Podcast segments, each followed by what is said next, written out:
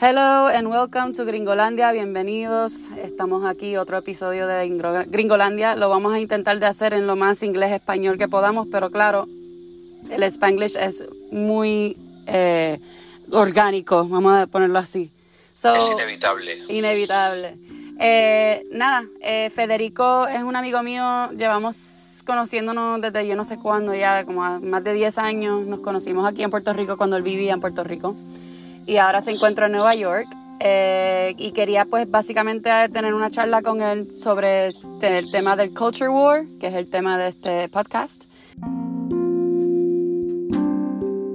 I've called myself a Puerto Rican spy, among other things. My buddy Fede calls himself an undercover Latino. In this third episode of Gringolandia Culture Wars, you get a window into an Argentine Puerto Rican New Yorker talking with a Boricua Southerner, or a Southern Rican. Whoa. Hello, world, and welcome to Gringolandia. Gringolandia, a podcast focused on humanity's oldest institution, culture. It brings us closer just as much as it divides us apart. I find myself back in Puerto Rico now living. I just finished 13 years of surviving the South. Well, it just so happens I was a walking social experiment. So, since you can't see me, here's a quick description I am white on the outside and a person of color on the inside, and I got whitewashed. And it's really confusing. Typically, when we stay inside of one culture, for example, two high school sweethearts getting married and having a kid that gets raised in the same single culture, we tend to develop a notion that the rest of the world functions the same way, which is false, or that the world is less than worth, which is racism. When you have to manage more than one culture, or in my case, two cultures that practically hate each other, it's a very different story. Take your friendly neighborhood colony, for example, Puerto Rico. When you come from a colony, you're forced to harbor your native culture along with your colonizer's culture. The stuff I've had to sift through when navigating our two identities, Puerto Rican and American, normal people are able to get by because they typically stick to one set of values. In my case, however, that was absolutely not the case. Recent Southern experiences forced me to have to analyze the reasons why these two cultures have the worst fights as far as the mental battles I have as a mix. Something about my story made my situation incredibly complex, and, well, as I put it one night, while I vented to a friend. Oh my god, Neil, it just gets so fucking messy every time I let a dumb American in. That's not to say that all Americans are dumb, but your definition of dumb is most likely about to change after this podcast. For now, I'm recording these things with ambient noise, which is why you will hear things like my fan that I absolutely need here in the Puerto Rican heat, or the background noise from recording folks in restaurants. Hopefully, my situation with all this will be upgraded soon. As I started having more conversations on the topic of culture and my identity, or lack thereof, I started meeting more people that could relate. And as I met more and more people, I realized, wow, these are some really interesting conversations. And so the first conversation I recorded was with a very interesting woman named Ronita Matias. Ronita, or Ronita, is from Bahrain and has been living the last few years of her life studying in Kentucky. She and I both connected on the hardships that come with assimilating to American culture. But get this, she's from Bahrain, but her parents are Indian nationals. When I heard this, obviously my ears perked up because, well, yeah, talk about cultural layers. When people ask me where I'm from, it's really difficult for me to answer because when I say I'm from Bahrain, they expect me to be Bahraini, they expect me to be Arab, they expect me to be Muslim. But my parents are actually Indian immigrants, and also because of the Middle East's rules about um, foreign babies born there, I'm an Indian national. Mm. So technically, I'm Indian.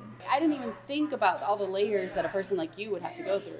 Those are a lot of layers, cultural layers that right. can really mess with your head. But if I say I'm from India, I can't really relay experiences of what it's like to live there because I've never lived there. Mm-hmm. So I can't really say that either because I'll, I'll get asked questions about India and I honestly don't know enough about living mm-hmm. there. So it, it puts me in a weird position. Because you want to have pride. Yeah. But you don't really know what to have pride for. Yeah. But then you're also from uh, am I saying it right? Bahrain. Bahrain, yeah. Like you feel you identify with a lot more of that culture than mm-hmm. the Indian part. Yeah.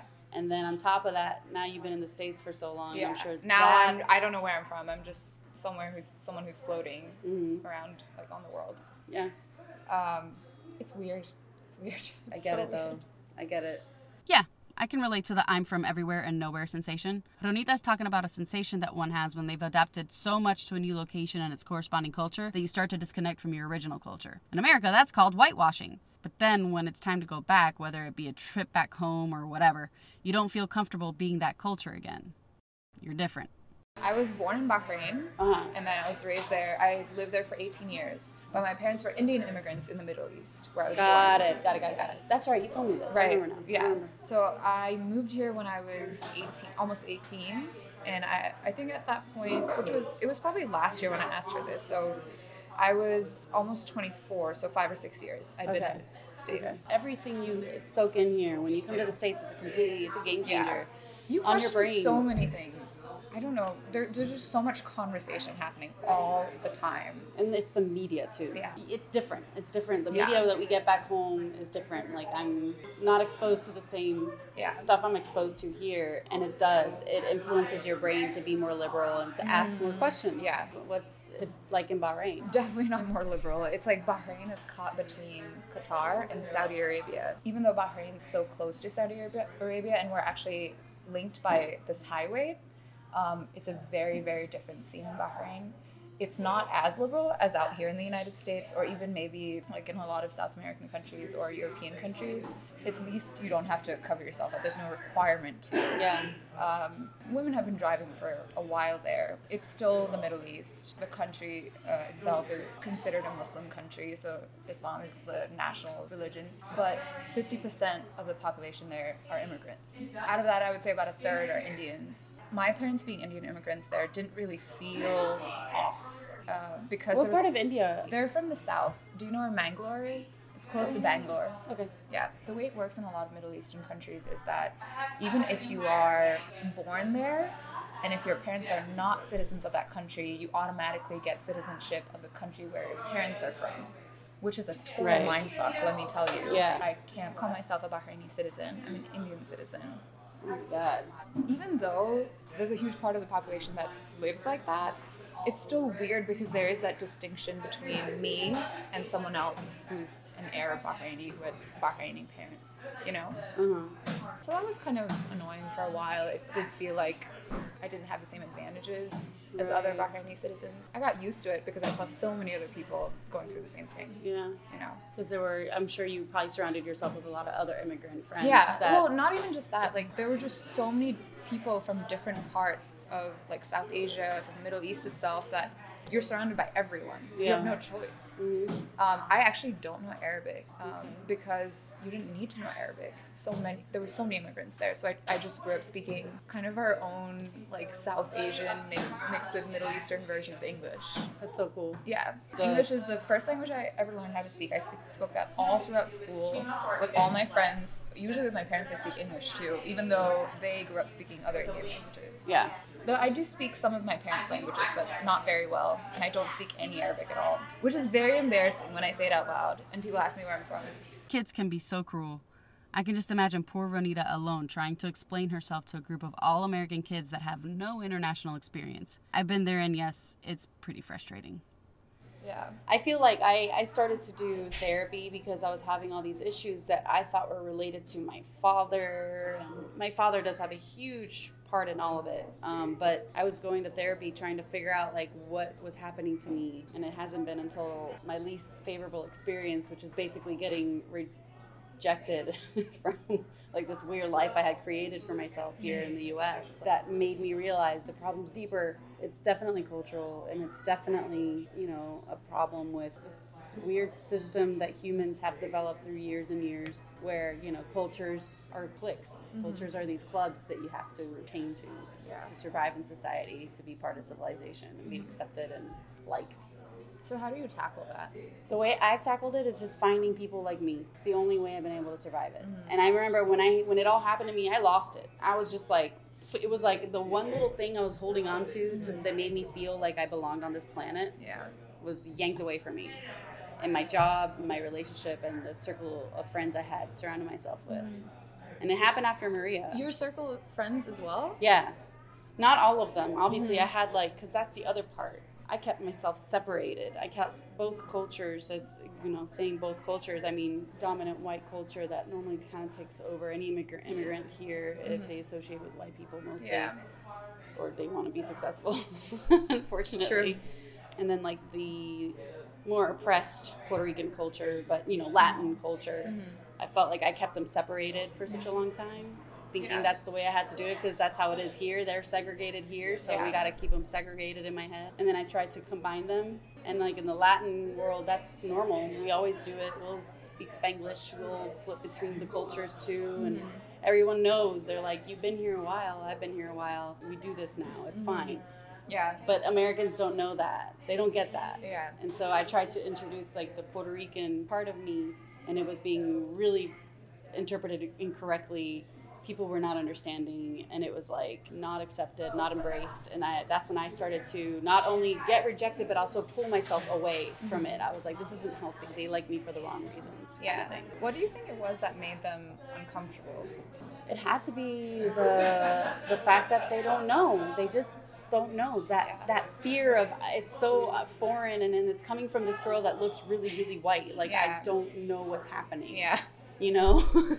Don't know what's happening. yeah. Yeah. like I don't understand this, and it scares me, and I don't know if I can trust her. All the time, my whole life, I've been called a manipulator because they don't understand that I'm switching between the two cultures. It's not that I act one way with you and I act differently with these other people. It's literally that I have two cultures. A lot of people won't understand that. The whole time you think you're being yourself, and it's like, no, I'm not. I guess to them, I'm not Yeah. being legitimate. I guess. Do you find that your accent changes when you Oh talk to God, yeah, same? yeah. Because it's my family. That's yeah. how. That's how I've always heard English. Yeah. But then my family also knows how to speak it correctly, Mhm. and they've always put on a face. But I took it to that next level where it was like, I'm not just putting a face on for the Mhm. white man or woman. Like, I'm literally going to try to learn this like they know it. And I did. I'm that generation of my family. Like, Yeah. I can't help it. I did that pretty well too. I, I don't know if you can tell from my Yeah. accent. I've only been here six years, five or six years, um, and I sound like I've been here for a while. But the minute I'm in my room on the phone with my parents, my accent totally changes. It's not that I, I don't really care if other people hear me. They just think it's really weird, Mhm. and it kind of becomes like something to watch for my friends. I think they just think it's funny, which Yeah. I don't really mind because I'm able to do that. They think I can do it on command, which I can't. I can't just like sit here and just start like throwing out an Indian accent. I can't Yeah. do that. It only happens It's like a- when I see another brown person, if I see my parents or I see my Yeah. relatives, it just comes out. or you hear it or for me i don't know i used to be that way because i remember uh, people would ask me to do the, the accent and then it would Mhm. start very weak it was very bad it was like It was- would yeah. start to kind of trickle out and then it was like okay here it is here it is i found it Yeah. and then I, I would be able to do it but it was now i feel like i've been practicing because because i became i, I was I became their little like source of entertainment. The people I would hang out with with my ex-husband who's white and comes from like a lot of white influence. His family's white, his Mhm. friends are white, his work is white. His of course me stupidly, I'm not even thinking about it. I'm like completely still under this weird spell of myself, yeah. thinking but deep down inside, you know, like me, Mhm. it's so bizarre to even think about and talk about because I start to wonder like what about everything else that I've considered reality you know like I, now I got to retrace my steps Let me clarify. I thought that these people were just joking. I genuinely thought that they were spies like me, white on the outside, person of color on the inside. I'm dumb, but not anymore. I'm not dumb anymore. But I used to be really dumb. But I'm not anymore. But I'm white. But I'm not. But I'm Puerto Rican. But I'm not. But I am. But I'm not. But I am. But I'm not. But I am. But I'm not. But I am. But I'm not. But I am. But I'm not. But I am. Y cuando pasó el tiempo se hizo una devoradora, le da golpe la galleta, ella es una abusadora. Abusadora, abusadora. This is complicated. I'm half Puerto Rican, half American in biology, but my mother, who's 100% Puerto Rican, raised me. And she made sure to raise me very Puerto Rican. Because she's Puerto Rican and proud. Soy de Puerto Rico pa que tú lo sepas is no fucking joke. it means I'm Puerto Rican so you are aware it sounds way better in Puerto Rican I don't suggest you question a Puerto Rican over why we talk so much about Puerto Rico, by the way, or why we keep telling people that we're Puerto Rican. Don't ever question that shit. It's because we're trying to keep hold of a culture that's been gradually erased by the US government. This is very true. It is a fact. It has been going on for years, but only we see it. I, for example, saw it in how my previous manager didn't understand why I would talk about Puerto Rico so much. I got hired as a white person, but when my Puerto Rican started slipping out, it was like, uh oh, retreat! But if you need a better example of how our culture is not appreciated, just walk down Loiza Street in San Juan. You'll notice a lot of white Americans. Talk to a local real estate agent. They'll tell you a lot of Americans are buying up repoed properties. It's easy to say, oh, but that's normal. It's good for the Puerto Rican economy. But the entire island is practically getting gentrified. It just feels like a lot of Americans are buying up property while Puerto Ricans are leaving the island. I'm still studying it, but for now, my message to these property buying Americans is please do not fuck with our culture. It's the last thing we have left. I think it takes me a little longer, but I'm also a pretty good assimilator. Yeah. Um, and you I, absolutely are. If you've only been here six years. yeah. And I think most of my friends are American and they're mostly white, I think, which I think about it sometimes, but in my day to day life, I don't think about the advantages that it comes with, Mm. but it definitely does. Oh my god, yeah. If. I only had non white American friends or non white friends, I would not have a lot of the advantages that I do right now. Mhm. It's probably basic things like I just automatically feel like I have a little more money, I can afford a few more things. I don't know why that is, but it just seems true. No, I felt the same exact way. Yeah. I would have never gotten that job, and it was such a huge salary jump. It didn't impact me that much at first because I, I wanted to seem like not surprised. That's what I should be getting. Yeah. Like, but deep down, I was terrified. I'm like, what am I doing? And why is that happening? And I had that question, but I didn't dare ask. You didn't it. realize why? I was afraid. I was afraid. This is that part in the soap opera when I'm like, Madre, es que le tenía miedo a mirar la verdad. I was afraid to see the truth, but also confused to see that my whiteness really is beneficial. Because even as a white looking person, I still had to go through the extra hard steps compared to real white people. What the fuck, real white people? I was a fake one. Because it wasn't so much the fact that I look white, it was the combo of looking white and acting white that got me as far as I got in my career. Or am I just that delusional as a woman that I don't see I'm actually really good at what I do? Another episode, next episode. One question that I have this is like a problem that I face a lot. It's really easy to find American culture around, obviously, because we're in America. It's really easy to feel like you're a part of it. You can just kind of act the way that Americans do. Yep. Right? But how do you find your Puerto Rican culture here? Um, do you think it's difficult? It And was, yeah. Mostly dependent on finding other people because. You know, sometimes people are introverts, Mhm. aka me. Um, and I want to feel like I'm still Indian and I'm still from Bahrain, but it's difficult. It's Yeah. difficult to find that. Well, I feel like when I first arrived in Atlanta, and it's funny because the same thing happened to me when my mom moved us to Orlando when we were younger. I was raising part of my life in Orlando. She didn't have any money, single mom. We didn't have money for private education back home. Same story, like got here, just like in Orlando, where the population, the Puerto Rican population was just starting. After Maria, though, a lot of Puerto Ricans left and came to the U.S., including in Atlanta. So now I'm finding that Puerto Ricans are much easier to find. I think in my case, the um, Indian immigrants that do move here, or NRIs, which stands for non-resident Indians, uh, that do move here, they tend to have to go through a lot because the Indian population is so huge. Both Indian and Chin- Chinese immigrants uh, have to go through a lot just to get into the U.S. and stay here. I wanted to ask you that next. Like, what is your situation as far as an immigrant? Technically, I'm not an immigrant right now. I'm still an international student, and I have been for about six years. Cool. Um, I don't know how that's going to change once I graduate because I would like to get a job here. I've been here for so long. I feel like I've learned so much of the culture. I enjoy a lot of aspects of it, and I've made some very, very close friends. Mhm. And it was a very important part of my life when I was learning all these things when I made these friends. So I have certain memories associated with them. I'd like to keep these friends, you know? Mhm. So I really would like to stay here, but my future is uncertain. I would say it's already been quite difficult for other people that I know who are chemical engineers to get a job. I think there was a really big demand for chemical engineers maybe like five to ten years ago, Mm. and slowly it's getting tougher and tougher. It's getting more competitive. And take that, and now you put an international student in that, in that position, and it gets even more tough.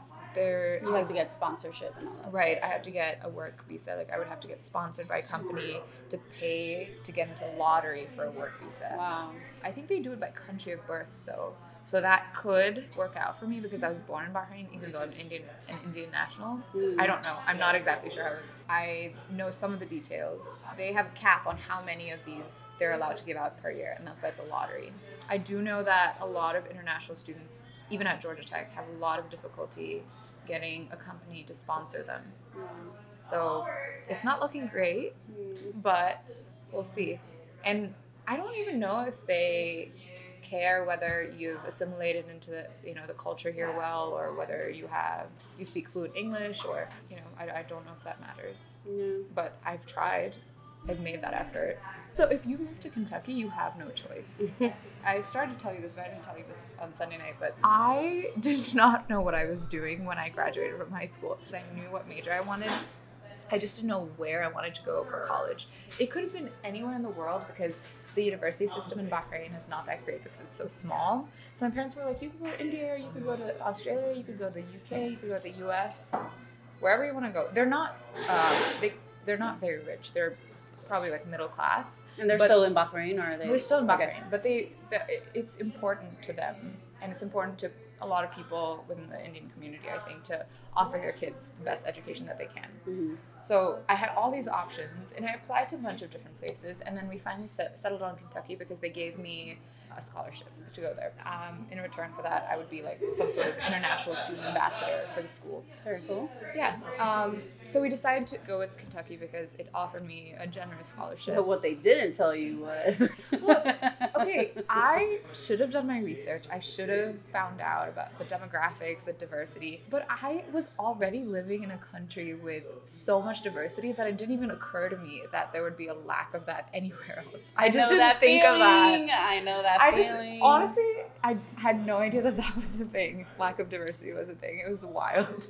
And then whatever you see on TV is usually uh, a scene from New York or a scene from LA where there's so much diversity. You know, like you never really see. Maybe there are some Western movies, but it never really quite hit home because I feel like a lot of Western movies are almost parodies. Like they're making fun of this place. Mhm. So I always thought there's no way this could be real. I felt the same exact way. I didn't believe then it. I I, was like, this is them making fun. It's not real. Those poor white people. Mhm. And then I moved to Kentucky and it's real. Oh my god, it's real. What?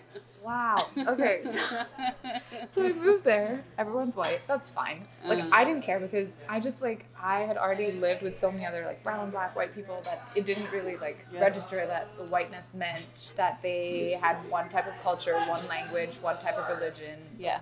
In Kentucky, most people are probably Christian. Oh, I'm Um, sure. Yeah. Yes. So I didn't think that immediately, but I learned over the span of a year. And during that one year, I remember like if I had to go to any sort of like school event that I was being forced to go to to go interact with other college students, I would stand around and I would try pretty pretty hard. I would try really, hard to engage in conversation, and it would be fine for a little bit, maybe like mm, 15 minutes, and then someone would bring out a reference that only other Americans would know from their childhood, which is fine. Like I get that. If I was in Bahrain, I would throw that out and like everyone would laugh or something like that. But I just totally would not get it. And the problem was that I would be the only one in like a group of 10 or 15 or 20 that wouldn't get it. Yeah. And I would always have to ask. And then I soon I just got sick of asking because I felt like that was embarrassing and mm-hmm. I didn't want to ask what something meant when everyone got it. Because it made me feel stupid Yep. for the longest time. And I still sometimes I feel really dumb, so I never ever say I don't know what that means.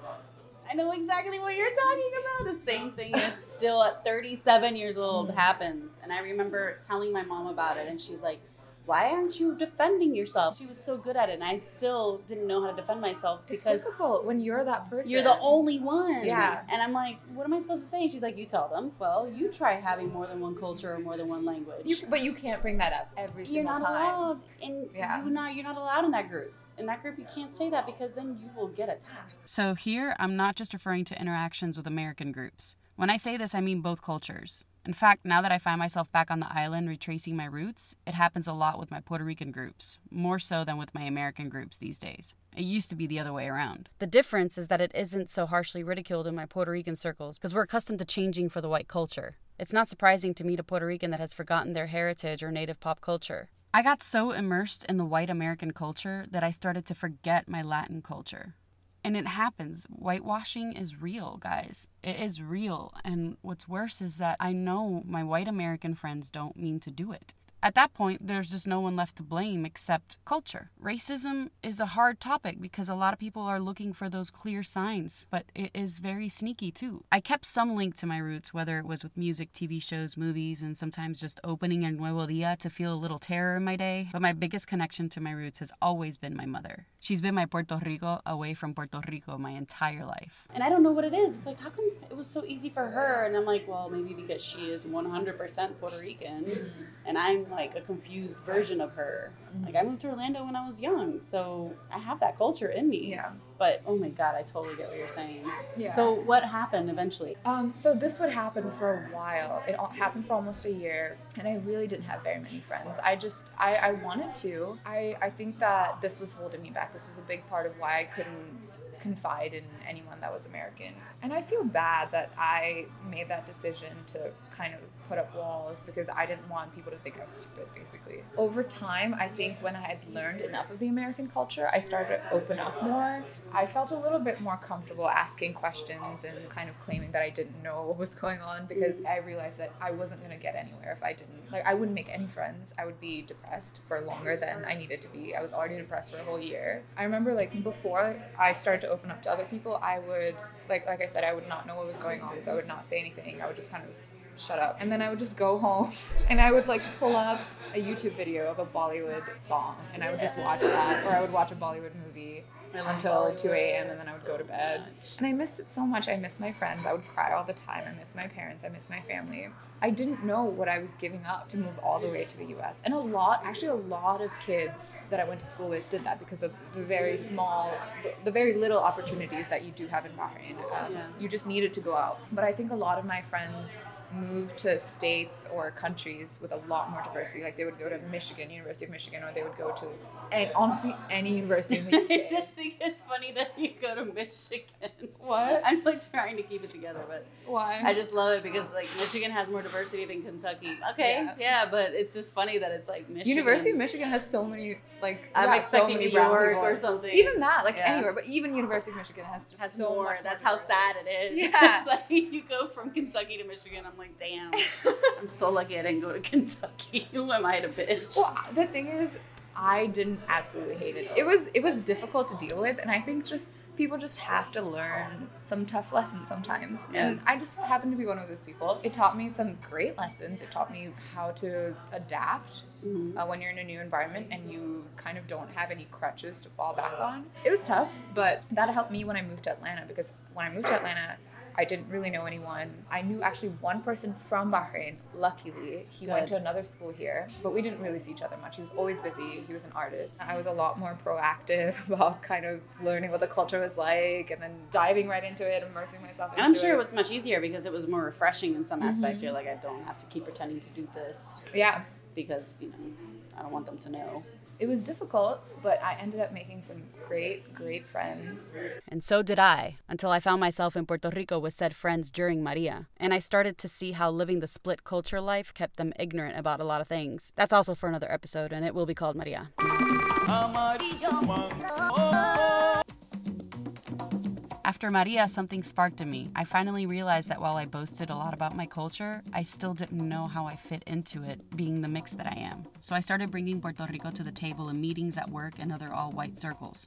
That didn't go very well. In some instances, I didn't go about it smoothly, but I think it's understandable when you're the only Puerto Rican in said circles and everyone confuses you for white, including yourself. For a lot of my other white looking Puerto Rican friends, they're able to keep the line between the two cultures clearly defined. In my case, since my father's white, but I didn't have him in my life, I didn't know what was what, who was who, or why I even existed.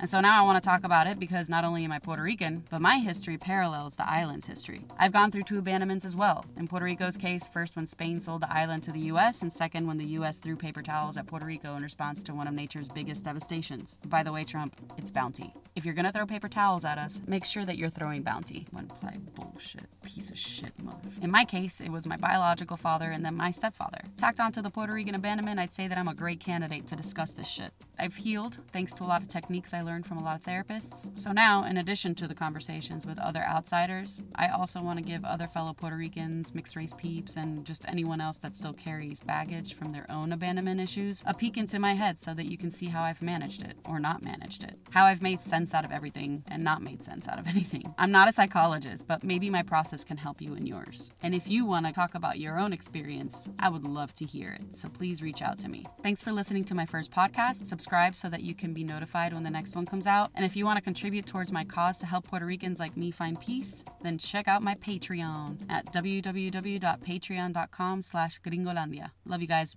Bye. Con los colores de mi tierra.